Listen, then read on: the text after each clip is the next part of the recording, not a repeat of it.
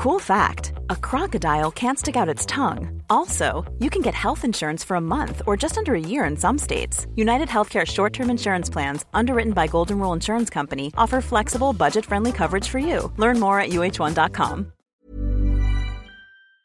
Vi är sponsrade av Länsförsäkringar, Manne Forsberg och alla hugade lyssnare där ute i stugorna. Det stämmer.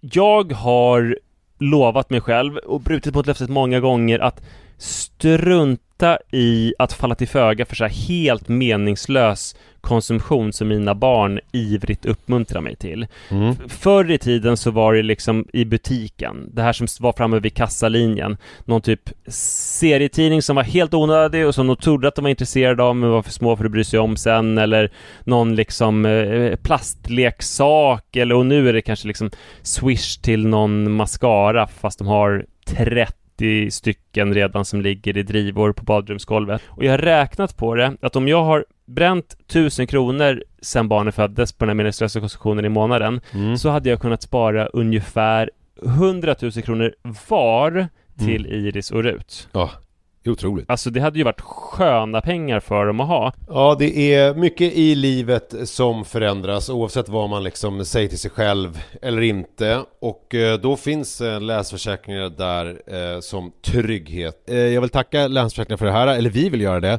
Och så vill jag också säga att ni inte får glömma att Länsförsäkringars bank kan hjälpa dig med både lån och sparande. Tack så mycket Länsförsäkringar. Jag typ sluta med hörlurar. Du har ju inte när jag håller på att trimma på saker. Nej, jag får titta efter det istället.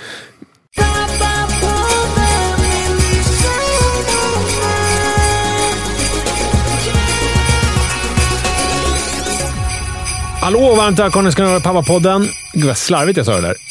Hallå, varmt välkomna ska ni vara. Ho, ho, ho. Hallå, varmt Du välkomna. har ju gått från att vara städinfluencer till att bli en spritinfluencer. Hallå. Ja, just det. Det är jul, idag. Jag har gått på... Sponsrad av Grönstedt. Ja, veckans avsnitt av podden är sponsrad av Snaps United. Det är ju så här att det är julafton idag. God Ja. jul kära vänner! Ja. Eh, Hur många tror du lyssnar på oss idag på julafton? Eh, Supermånga. Du tror det? en vanlig grej som man gör på julafton det är att man går en promenad. Mm. Och eh, om man inte har sällskap med någon, då kanske man sätter på sig feta lurar. Så vi är för eh, alla eh, powerwalkers där ute som inte har någon att gå med idag vad Kattis Ahlström är för alla ensamhushåll nu när hon sitter i tvn och tänder ljus på julen. Vi, Ja. är, vi är deras sällskap. Så kan man verkligen säga att det är. Det känns hedrande tycker jag att eh, vi har fått det här uppdraget att eh, ackompanjera era eh, ensamma powerwalks. Ja, men det var ju jävligt mycket så här, skandal kring det. Inte så mycket kring dig, men kring mig. För att jag... eh, Ja, men att jag levde rövare liksom, för 10 år sedan. För 10-15 år sedan. Vad pratar vi om Nej, men att de tyckte så här, Ja, ja, ja, när du fick det här eh, uppdraget, ja, precis. just det. Han har ju snortat amfetamin på- från biltak. På, på, liksom på julafton. Han har raggat på ett jävla osnygga sätt eh, på gifta kvinnor. Han har snortat tjack från biltak. Vadå, är det liksom ute? Är det alltså att du har raggat på ett osynligt sätt på ogifta kvinnor? Det, det är allt det. på, på, på gifta kvinnor. Ja, på, jag menar på gifta kvinnor. Det är liksom ute. Det är Ja, här, ja, det är det de skriver om. Alltså, så här, skandalskrivarna i sociala medier. Så att de tyckte ju så här. Varför kan det inte vara... De tyckte den här Peter Svensson, som är tillsammans med Nina Rungs, Just det. att han och eh, inte Chavez Perez, de kunde väl få göra pappapoddens julspecial istället. Ja, ja, ja. Som är För lite det, mer... det är ju, de har ju levt lite bättre. Så här. Men jag tycker ändå att jag har skärpt till mig.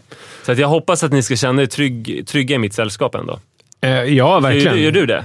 Ja, men du har ju, du har ju levt. Mm. Du är ju å andra sidan är ju nykter idag, till skillnad från mig som har ett eh, gravt eh, grasserande alkoholmissbruk. Nej, det är ju julafton idag och eh, Thomas Andersson Vi, som jag... Eh, alltså, min relation till Thomas Andersson Vi, den är fan inte okomplicerad alltså.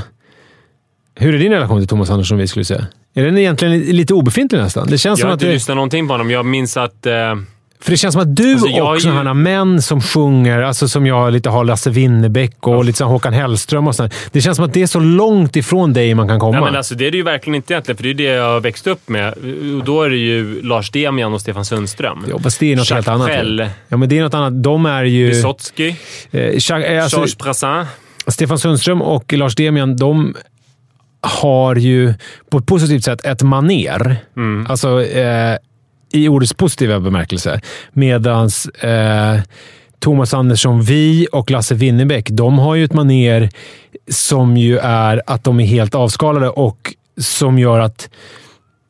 Alltså, det, det är ju fortfarande så är det ju så att det är ju problematiskt, vilket jag tycker är märkligt. Det är ju problematiskt för mig att säga att den musik jag lyssnar på allra mest hela tiden, det är Lasse Winnerbäck. Alltså det finns inte så här, för det känns som att det är så okult. Så att det, jag så träffade det, honom inte för att han eh, turnerade ju med Stefan Sundström när det begav sig, när han var okänd och sådär. Då träffade jag honom och liksom, en del var oroliga att han drack för mycket, men Stefan sa så här. Det där kommer lugna ner sig. Låt honom vara. Han måste få liksom njuta nu av att det går bra. Det som är speciellt med honom, jag vet inte om du känner till det här, det var att när han började skriva den typen av musik som han blev känd för, så skrev han inte visor, utan vet du vad han skrev? Rock. Hårdrocksballader. Hård- ja. Det var det han kallade det. Jo, men det För vet att jag. Det var liksom så här, det var det enda sättet han kunde närma sig visan. Mm. Jag vet inte om det kändes lite fånigt kanske med visor. Så hårdrocksballader kändes mer rätt. Så, så, så, så kunde han göra det. Men jag har aldrig lyssnat på Lars Winnerbäck. För mig är inte han... Är han Lasse för fansen? Lasse Winnerbäck, ja. Ja. Ja. Eh, jag har aldrig lyssnat, så jag kan varken säga att det är bra eller dåligt. Det är väl lite för nära. Han är väl lite för nära mig i ålder kanske. Och, Ja, men det känns som att du vill ju ha, när du lyssnar på musik, så vill du ha... Det finns något, du vill ha något eskapistiskt i det. Antingen så är det sån här grime-engelska, Mm, som jag också mycket. älskar, som ju egentligen har ganska lite med ditt liv att göra.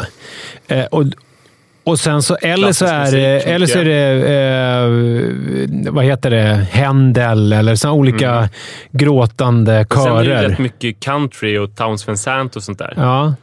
Och det, det, det gillar jag ju också, men det är väl det här... Dansk psykedelia.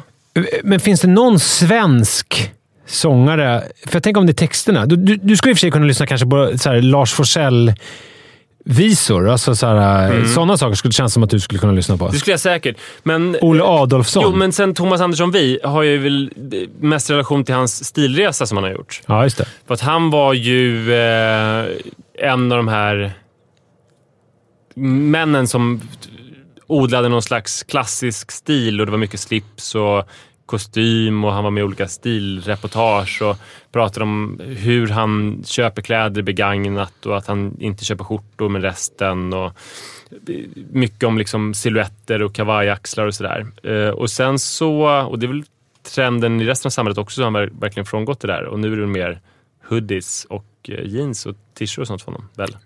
Ja, det, det inte vet jag mycket inte. slipskostym. Jag har ingen aning. Vi har aldrig hört någon musik av honom tror jag. Men du brukar ju prata om det här med alptoppar. Alpkedjor, det är väl varje jul, typ, när vi spelar in podden? Ja, det är väl en tradition att du tar upp det. Ja, för eh, han... Alltså, min resa med Thomas Andersson Vi är... Jag lyssnar aldrig på Thomas Andersson Vi, ska jag säga. För Nej.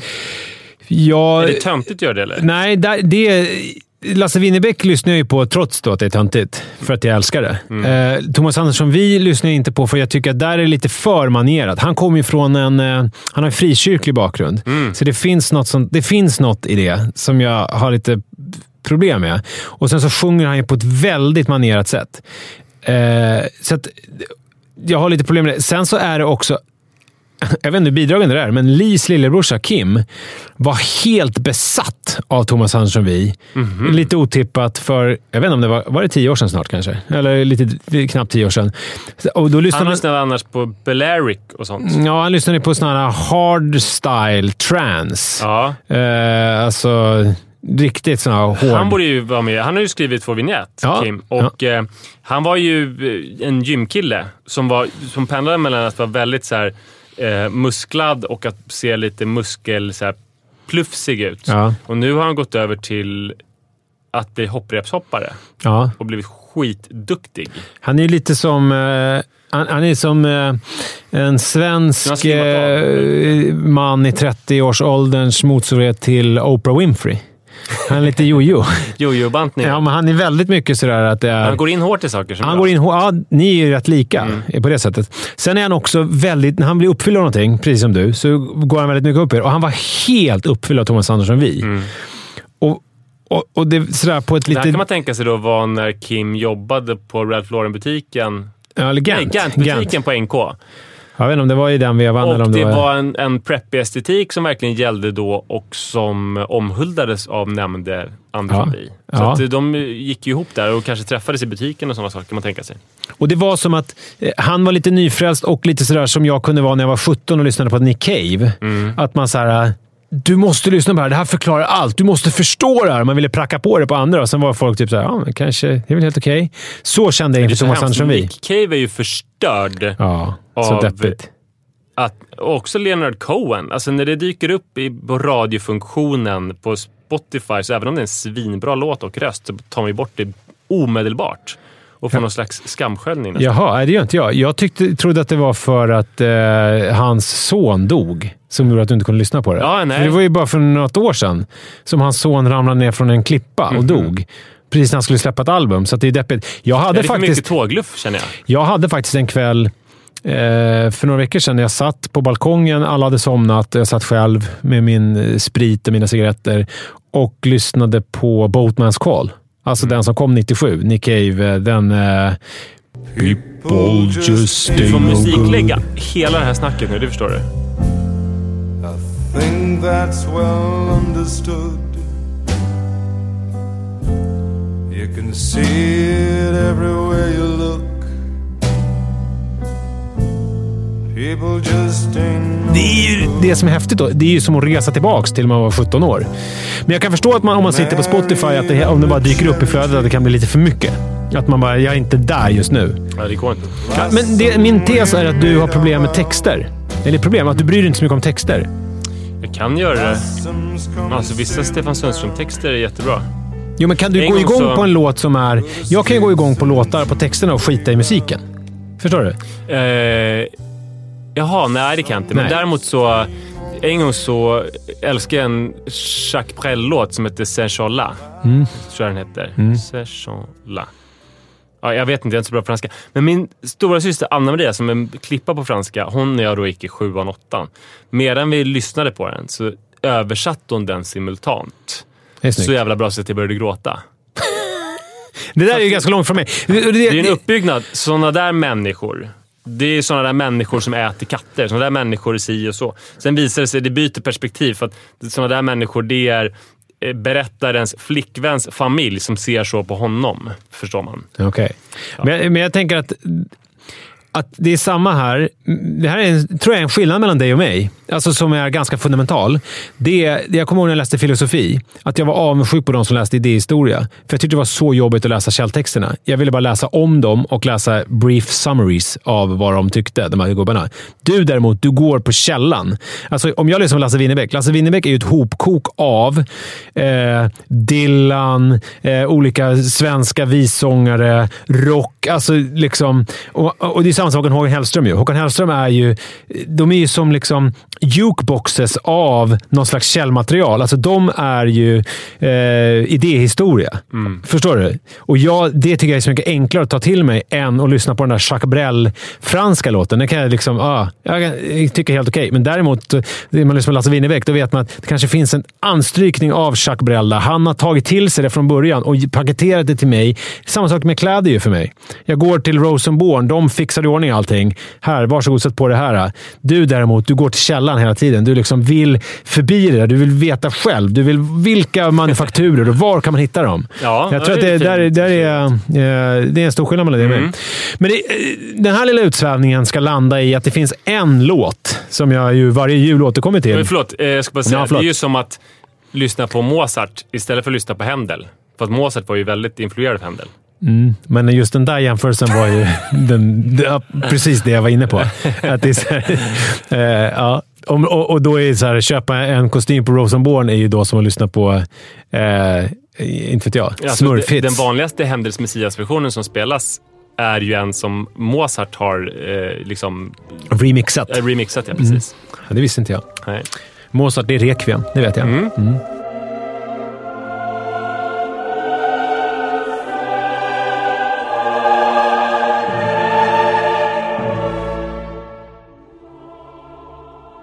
Som han ju inte skrev helt själv. Okej, men i alla fall. jag, så jag är inte säker. Thomas Andersson Vi, han har ju skrivit eh, en låt eh, som heter “Första snön är alltid vitast”. Eh, och Jag vet inte om det är därför jag gillar den, eh, men tydligen så är det så att den här låten skrev han för att P3 hade en tävling eh, där man skulle skriva en jullåt. Och han bara skrafsade ner den på några minuter. Och sen så är den så jävla bra så att då sket han i att ha med den i tävlingen och den fick bli något eget. Sådär. Och Uno Svenningsson gjorde cover på den och eh, Mauro Scocco. Alltså den har blivit någon typ av standardverk i vissa delar av den här eh, julmusiken. Och då har han ju, och det är dit jag vill komma, dit jag kommer varje jul. Ja. Det här är mitt tända, Arne Weise tände ljuset på julafton. Då Jag har han ju den strofen eh, att julaftona är som en alpkedja av minnen. Att man, och jag tycker att det är så fint att se sig själv stående på den här alptoppen och sen så tittar man bakåt och så ser man sig själv i, i, då i mitt fall, då, vad blir det, 38 olika Så skepnader. man står på en topp och Mm. sen ser man massa andra... toppar bakom sig. Eller bakom bredvid sig. Alltså man ser massa andra alptoppar. Där, där, man ser sin egen... Och den som är närmast då, den ser man ju väldigt tydligt. Ja, det är ju Sen så- 37. Det är ju den julen jag var 37. Nu är det ju julen när jag var 38. Och det blir väl så att jag... För jag var ju född i februari, så jag måste ha upplevt då lika många jular som jag är i år. Så måste det vara. Så då har jag 38 alpsked, eller alptoppar. Eller fjäll, om vi nu är i Sverige. Kan jag kunna ha tänkt på. Eh, och det här... Det är ju fascinerande när man tänker på det med sådana här dagar som ju är så extremt tydliga. Alltså, det finns liksom, vare sig man vill eller inte så finns det en dramaturgi i den här dagen som man måste förhålla sig till. Antingen är det någon jul där man har struntat helt i det och åkt på någon grisfest i Spanien, men den har ju alltid varit närvarande. Det där granen, julklapparna, julmaten. Allt det där har ju funnits där. Och förväntningarna, vakna på morgonen. Det är spännande det är när det gäller nyårsafton och sådär och midsommar. Det finns ju väldigt många gånger som jag inte har firat. Mm. Det har varit jätteskönt. Bland annat för två år sedan så var Iris sjuk, så vi följde inte med. Sara och Rut åkte på fest och Iris och jag var hemma och åt gåsleversnittar och dumplings och tittade på TV. Det var asmysigt. Men, eh, och jag har gjort som med midsommar. Någon gång satt jag och putsade skor hela midsommar. Ashärligt. Men eh, med julafton har jag aldrig gjort så, utan jag har alltid firat. Ja, jag med. inte en enda jul som jag har missat eller som jag har legat i sängen eller sådär. Det finns ju en jul som sticker ut för mig. Det var ju det jul, julen jag gjorde lumpen. För då hade vi sån här beredskapstjänst under min, eh, min grupp. Så då var vi liksom... Då, vi på min, eh, eh, min grupp var de som var stationerade på Gotland och skulle försvara om ryssen kom då på julafton eh, 2000. Eh, gjorde de inte. Då var det ju jävligt onödigt i efterhand att ni gjorde det där. Ja, fast man visste ju inte. Det kan ju ha varit... Det vet man ju inte. Det är ju som sån här klassisk eh, De kanske hade spionage. kommit ja, om inte Ja. om visst, ni var där. Det är ju sån här klassiskt dilemma för spioner, spioneriverksamhet. Alltså det är damn if you do, damn if you don't. Ifall de kommer, då får man skit för att man inte hade fixat det. Ifall de inte kommer, då märker det ingen någonting. Nej, för då man, vet man inte om det är på grund av ens verksamhet. Ja, skitsamma. Nej, man skulle ju, om man jobbar på Säpo eller någon annan sån organisation, vilja gå ut med en årsberättelse. Här är alla terrordåd som vi eh, förhindrat. Förhindrat, ja. Men det är också svårt. Mm. Men- skryter hemma för barnen. Den julaftonen sticker ju ut otroligt. Av många anledningar. Eh, dels för att jag kvällen innan eh, så hade vi uppsittarkväll på våran lucka där vi spelade Bingolotto. Och mitt i uppställningen så var det våran lite sån där... Eh, han var fan inte så rolig. Kapten Frispel. Eh, alltså han, det här, han, uppställning blev det. Då skulle vi liksom ha beredskap så att vi skulle visa att vi var beredda. Så att mitt i uppsittarkvällen så var vi tvungna stridspackningen, springa ut, ställa upp på gården. Och så skulle han kontrollera att allt var okej och sen så bara okej, återgå. Ja, så fick vi gå tillbaka. Så då har man ju missat typ Ivar, 32 och Bertil. Alltså det är ju härligt julfirande att vi firar genom att Nisse får göra det han gillar mest av allt i hela livet. Thomas Andersson vi citat och eh, prata om lumpen. Ja. I kombination med jul. Alltså Ja. det är så här, det kan inte bli... Men det är väl min, det är ju min löpning och kostymer. Ja. Mm. Men ja. Ja. Men du får ju prata om Ja, det är kanske min julklapp. Det är min, ja, men du får prata om det idag. Idag är det julafton. Är Du det får så? prata om det vad du vill idag. Ja. Eh, och jag, jag, du, ska också, du tvingas också att tycka att det är det roligaste. Ja. Eidvall. Är vi inomhus eller utomhus? Ja, hur som helst. Dagen efter, så kommer jag ihåg, på julaftons morgon, då tog jag en promenad i skogen, vilket jag bröt av lite grann från. Det var en sån här krispig julmorgon. Faktiskt det var kallt och det var snö på Gotland. Lite grann bröt av för att jag... Det var första gången jag var ensam på ganska länge. Och toaletterna i lumpen är liksom öppna. Det är svårt att gömma sig. Och då var jag ensam i skogen, så då runkade jag lite. Eh, det bryter, I en snöskog? Ja, i en snöig skog. det, det bryter av lite grann. Ja, men det är ju jävla bra. Bara. Åh, vad fint. Eh, liksom, jag går på den här julpromenaden. Ja. Sen får man feeling och runkar. Då är liksom, man är både ungdom och vuxen på något vis. Jo, fast det var ju också det här att det var, var det var fint och det var härligt. Det var julstämning. Sen kom jag på fan jag är helt ensam. Ja, det är inga andra då? här. Vad ska jag göra nu? Jag måste runka lite.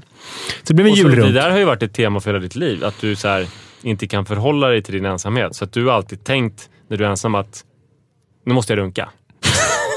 Som när du var i Båstad. Bara, vad fan ska jag äta Jag runkar pizza och lite. runka? Vad ska jag göra ensam? Kan jag, vem blir Men fan jag vad jag har blivit bättre på det. Ja. Ja. Ändå att vara ensam jämfört med... För jag kommer ihåg det att jag hade ångest. Jag kommer ihåg, vi pratade om det när jag skulle vara själv i Båstad i ett dygn. Ja. Och att jag hade ångest. Jag visste inte vad jag skulle göra. Och Det känns som en helt annan människa och det är bara två, tre år sedan. Mm. Det är konstigt. Men det är inte det jag skulle säga. Det här, nu blev det lite mer runk, kände jag nu. För att det var en annan grej.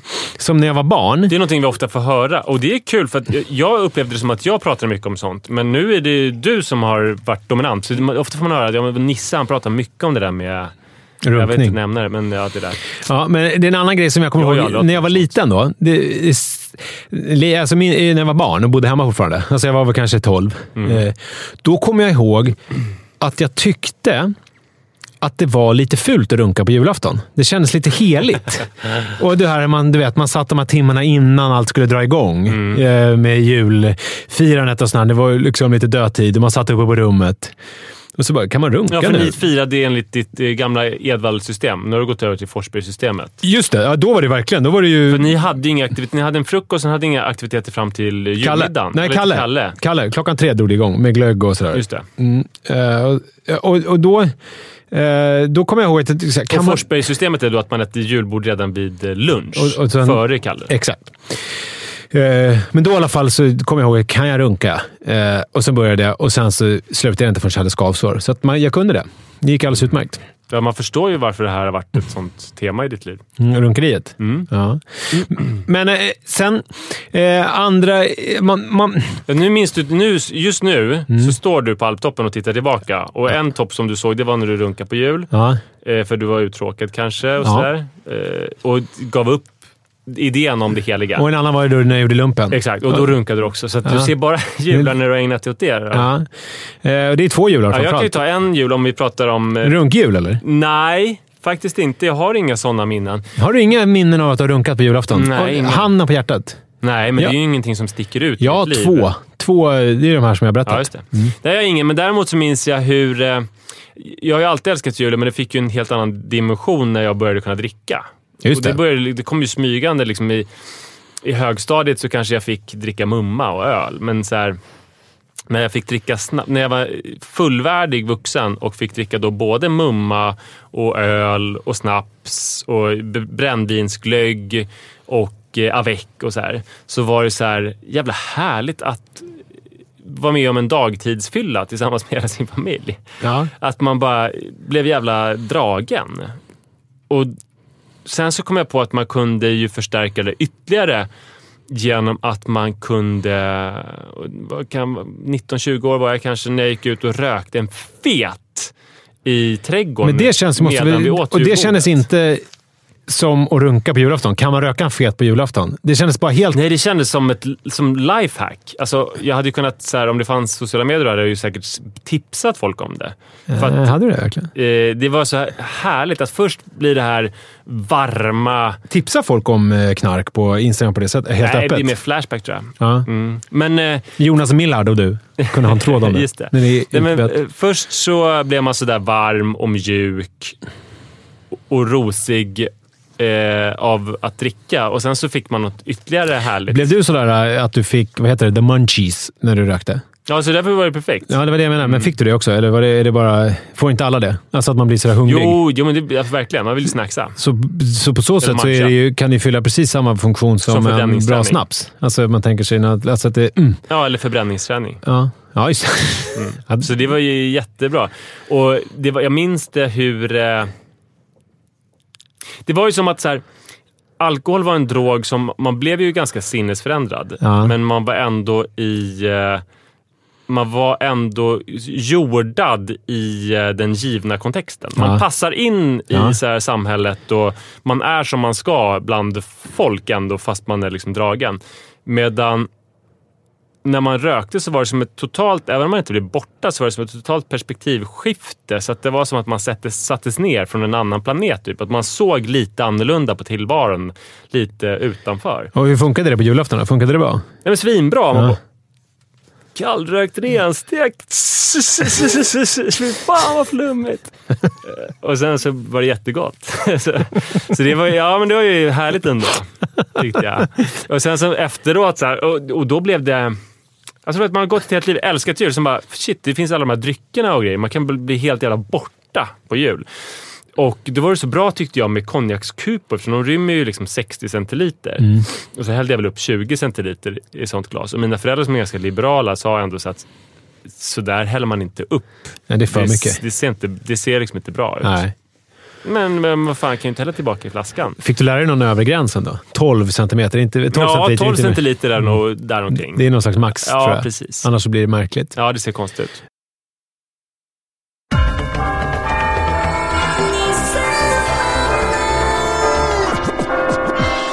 Så det är en jul som jag Men är det här någonting... Har vi någonting på det här? Va? Jag menar, har vi någonting här? Att jag runka, Mm. är det min alkohol? Förstår du? Alltså att det liksom är... Eh, är sex mitt liksom, missbruksgrejsimojs? Alltså det som jag har lite komplicerad relation till. Som du har med alkohol. Ja, men det... det ja, så här, alltså... För jag har ju inte alls den här relationen till Det alkohol. blir ju... Alltså, okej, nu tvingar du ju oss att prata om det här igen, som folk tycker att de har fått lite mycket av. Men nu är det julavsnitt. Nu Ja, måste ja. vi prata om runkning. Ja, det finns väl ingenting som går mer hand i hand som Kalle Anka, eh, Arne Weise, det ju en det rejäl det inte- Fröken Höger. Det var och- det du inte... Du tyckte lite- att men du förstörde helheten. Nej, det är om man runkar med julskinkan. Det här har vi den springande punkten att ja, det har varit ett missbruk i ditt liv. Eh, och det beror på att du har en väldigt komplicerad relation till sex. Mm. För att det handlar ju absolut inte om, om mängden. Nej. För att jag minns ju inte såklart någon jävla julafton som jag runkat, för jag har gjort varenda en utan att tänka på det. Jag tänkte Ja. på att det skulle vara heligt eller något sånt. Du har, eh, när du har varit på arbetsplatser, förbjudit dig själv. Ja. Eh, du har inte unnat dig själv eh, självsmekningarnas, salighet på toaletten. För du har tänkt så här, du kommer spåra ur. Kommer, Ja. jag, jag kan inte hantera det här. Nej. Eh, så du har ju försökt hela tiden begränsa det, känt att det är lite sjukt. Det är samma sak när du har sex med folk så vill du att, du, att de ska tvaga sig innan. Med folk tycker jag är bra. Ja, ja nej, men då är jag, Ja. jag ska inte hänga ut någon. Ja. Men du vill ju att folk då, som du har sex med ska tvätta sig innan. Ja, just det. För att det känns lite smutsigt. Så att det är där det blir missbruk. Det är inte lika romantiskt att prata om här, en skev sex skev sexgrej som det är att prata om ett eh, alkohol... Eh, tidigare Nej, men alltså det behöver... Om vi säger att jag, så här, äh, om, om jag är en tidigare sexmissbrukare. Ja. I och för sig, det skulle kunna vara romantiskt om det är så här, knulla med... Jag kunde inte hålla mig. Jag bara knullade om 20, 20 tjejer på eh, två timmar en gång. Jag var så jävla kåt. det var sjukt. är det romantiskt? Nej, men det är ändå så här en häftig historia. Men Ja. däremot, så här, jag tvingade mina tjejer att tvätta sig innan vi hade sex. Ja, det, finns det. Ju bara, det är ju bara äckligt. Det är bara en äcklig människa. Ja, det Han, inte, han förtjänar ingen Det jul. låter inte så bra. Men så det man kan säga är väl så här, bara att för er som kanske gillar att eh, ta på er själva på jul, så det handlar inte alls om mängden eller om vilken dag det är, utan hur, vilka regler man sätter upp för sig själv och hur bra man är på att hålla dem. Om man inte har några regler så kommer det inte bli något missbruk, men du har ju liksom försökt ha någon slags eh, regelverk, så det är väl därför det har blivit komplicerat för dig. Nej, men det, jag har väl regelverket på grund av en anledning. Det är väl precis på samma sätt som du inte dricker av en anledning. Ja, du tror att det, Nej, men det, är det, pass... jag- det är det jag misstänker nu. Att, det, att jag har något, liksom, att det finns något. Ingen rök utan eld. Liksom. Ja, just det. Nej, men jag kan ju verkligen... Inget runkschema utan problem. Nej. Eh, Men eh, det finns andra Ser du saker. något an annat från den där alptoppen eller ser du bara... Nej, men jag har en... För det kan ju tyda på att du är ganska inriktad på det. Jo, men vi- vi satt här om kvällen. Det var faktiskt det som egentligen var upprinnelsen till hela det här alptoppstänkandet hos mig, förutom att jag lyssnade på honom. Det var för att Manne satt här om kvällen när vi skulle sova. Då ville han titta på alla sina jular på min mobil. Och det är ju någonting häftigt ju med mobiltelefonerna. Att man i den har... Nu har jag sedan 2007 har jag ju allting sparat från 2009 är det, på, är det iPhone-bilder. Från 2007 är det digitalbilder som är intankande. Eh, med datum och med liksom klockslag och allting. Så att han kan ju gå in och titta på 24 december från 2009, vilket var först, hans första jul. Och sen så titta varje jul fram tills nu. Och då, se, då ser jag... Helvete, han har ju också en massa jävla alpkedjor. Eh, och inte en massa. Det är ju en eh, Han har nio. han har nio alpkedjor. Jag har ju fler. Ja, Eller nio, nio Nej, men det är alptoppar. väl en alpkedja och sen ser man toppar. Ja, precis. Ja. Det menar han är, eh, precis. Han har en... Han står på en och så ser han åtta stycken. Då. Ja, ja, inte ännu. Han ser ju bara sju. Ja, precis. Vil- Vilket vi konstaterade. För att han kan ju inte se 2018. Nej. Nej, var jag lite besviken över, men jag sa du får väl ge det till tåls. Eh, men, eh, och, och det här är ju häftigt, för att då tittade jag på de här bilderna och då märkte jag ju att fan, trots att jag inte liksom har, likt dina föräldrar, gått igenom och, och ett schema, så här ska jularna vara, så ser man ju här att det blir ju, julen skapar sig själv. Förstår du vad jag menar? Alltså det händer någonting med julen när man har de här ändå julmaten och granen och klapparna och alla de här eh, ingredienserna som, som ingår.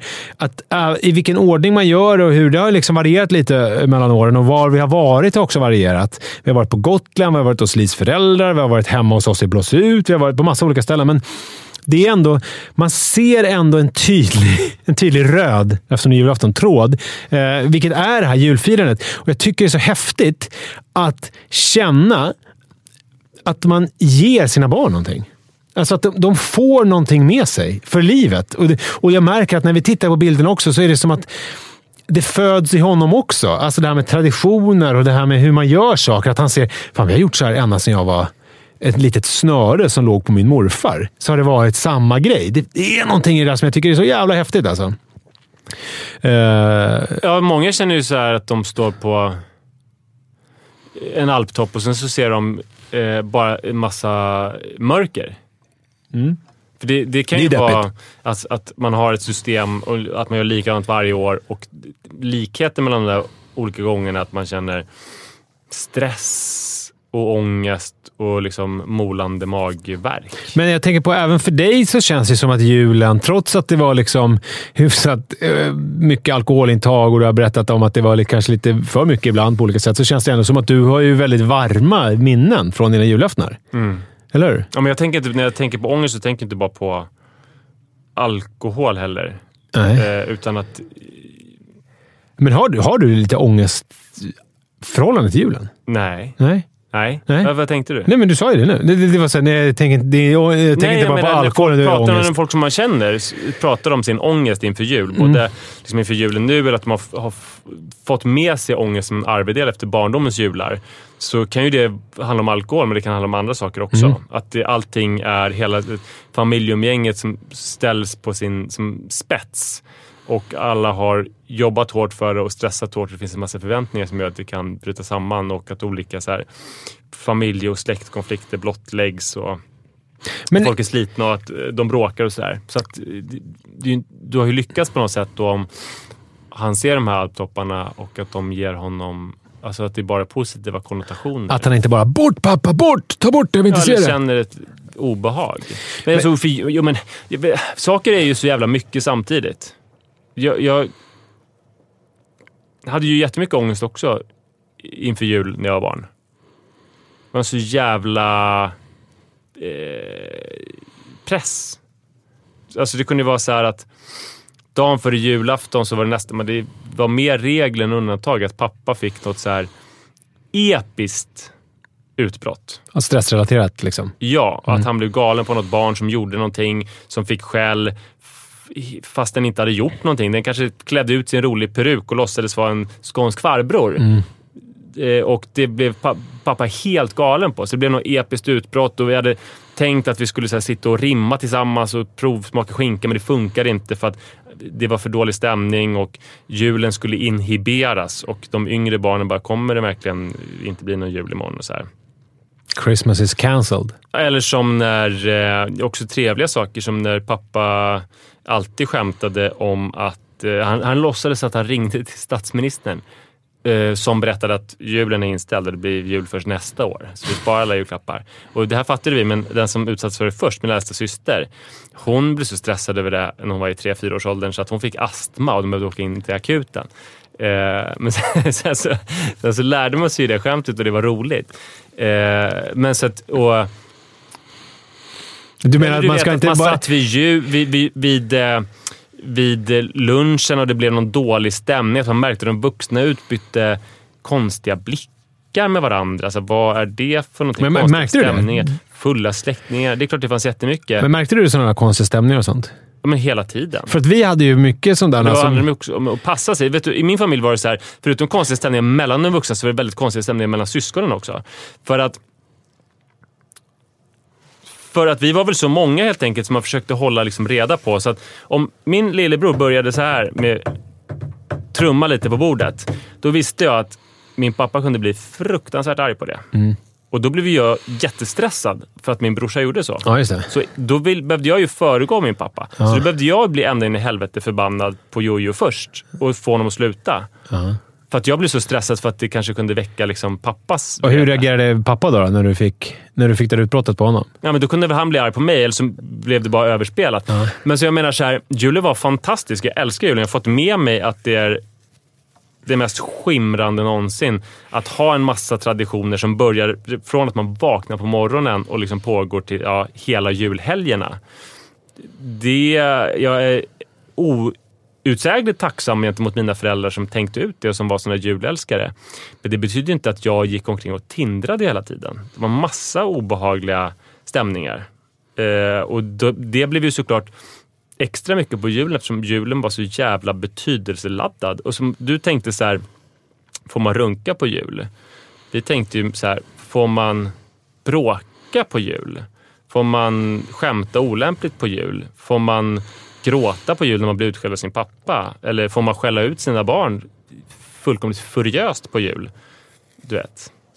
Eh, och, och, så att, och alkoholen är bara en liten, liten, liten del i det som är jätteviktig för många. För att en del är ju så här, ta julen som intäkt för att bara supa ner sig fullständigt. och Det är det enda det handlar om. Men jag tror att lika mycket är det stämningar i alla familjer. Kommer pappa bli arg nu? Liksom? Eller kommer mamma bli arg nu?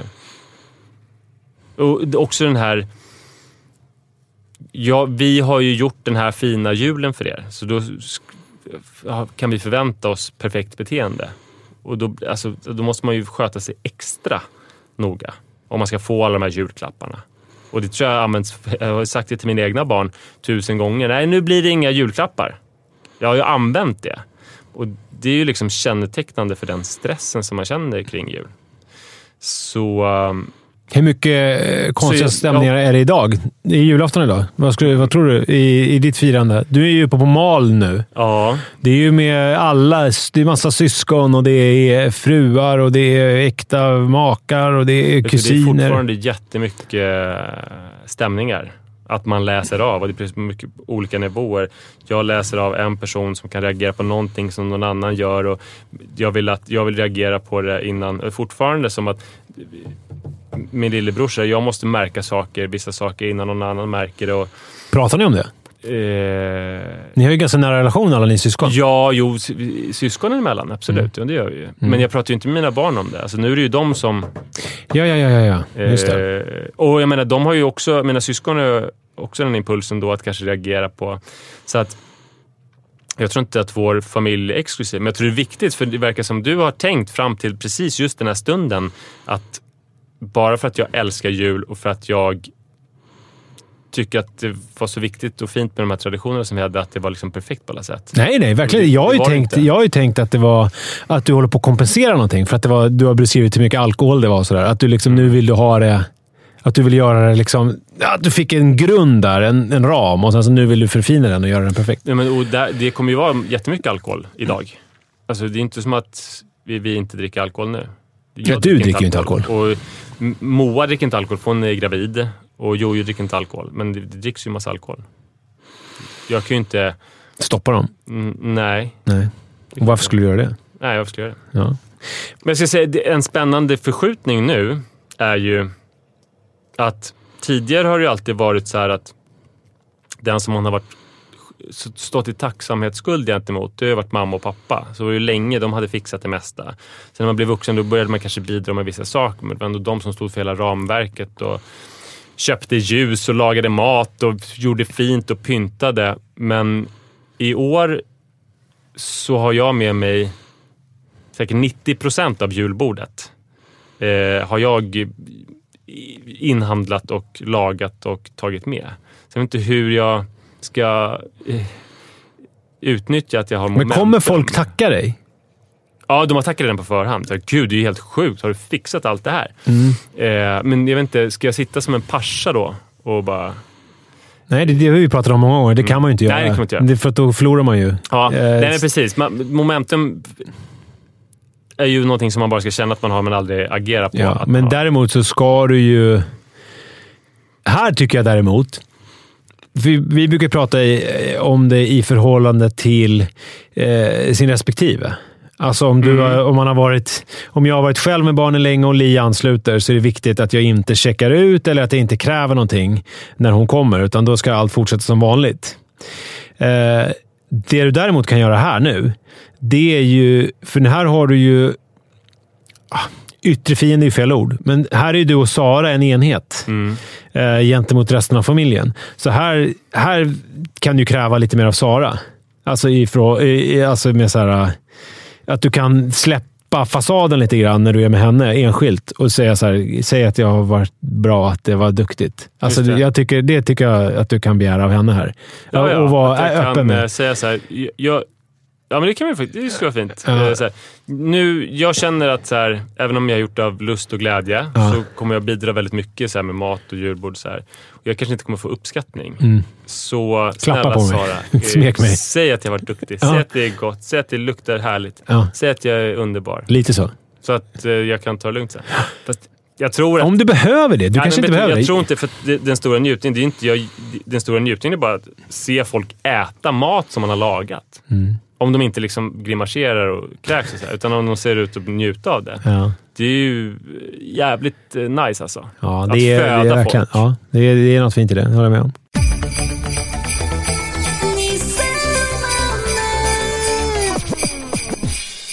Ja, det enda som återstår för oss nu det är att vi tänder de här ljusjävlarna och Ja. eh, eh, Sätter en liten, liten tomtluva på eh, ollonet. Och jag tror, ja precis. Nej, men jag tror att det vi, det, det vi har kommit fram till här, det är ju så här att eh,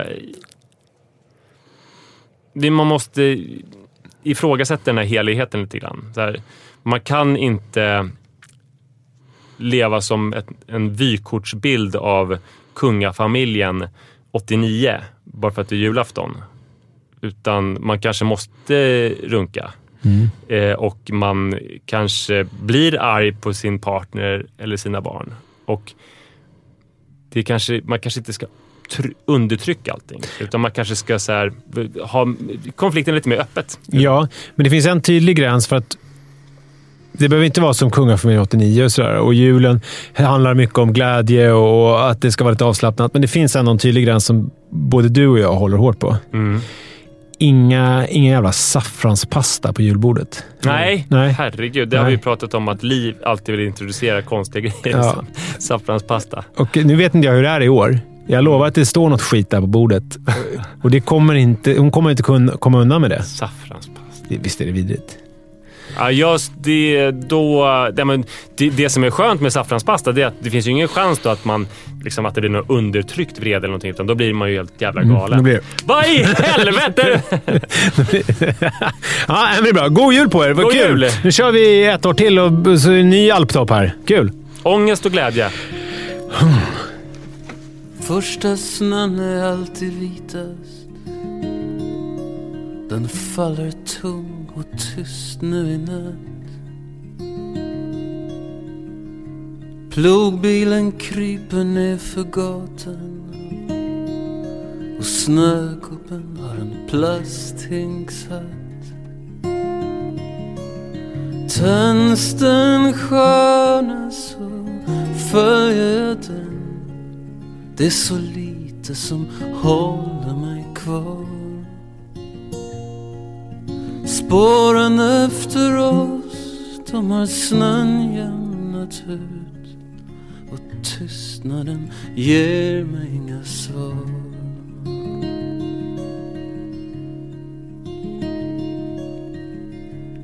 Första snön är alltid vitast. Den ligger över mina fönsterbläck som en alpkedja av julaftonsminnen Av gran och gräl och farsans gråa säck.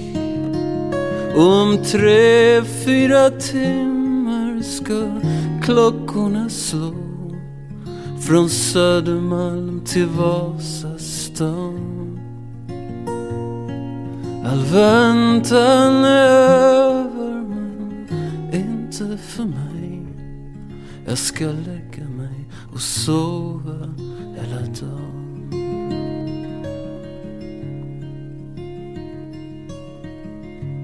Första snön är alltid vitast.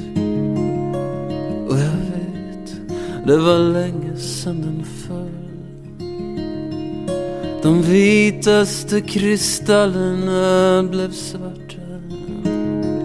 Och din kind bets av en ny sorts köld. I vimlet av människor har jag sökt din blick för att se om det finns något kvar. Och vem jag än träffar och hur den blir är du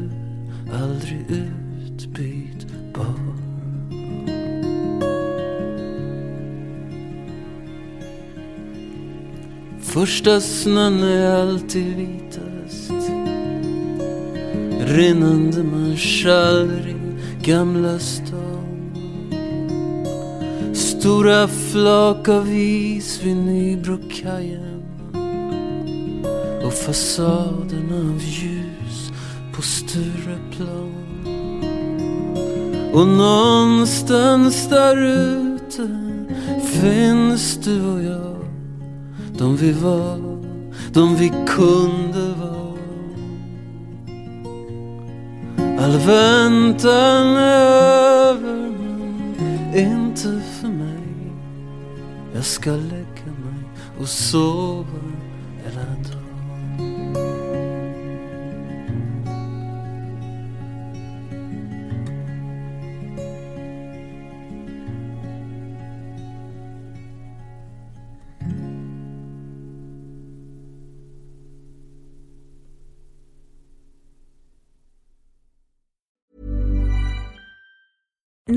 Being a little extra can be a bit much, but when it comes to healthcare, it pays to be extra.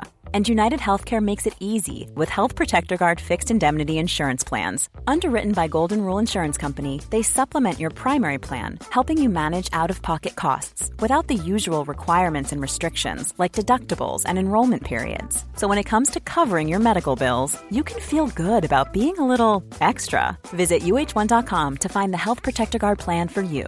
Even when we're on a budget, we still deserve nice things. Quince is a place to scoop up stunning high-end goods for 50 to 80% less than similar brands. They have buttery soft cashmere sweaters starting at $50, luxurious Italian leather bags, and so much more. Plus, Quince only works with factories that use safe, ethical, and responsible manufacturing. Get the high-end goods you'll love without the high price tag with Quince. Go to quince.com slash style for free shipping and 365-day returns.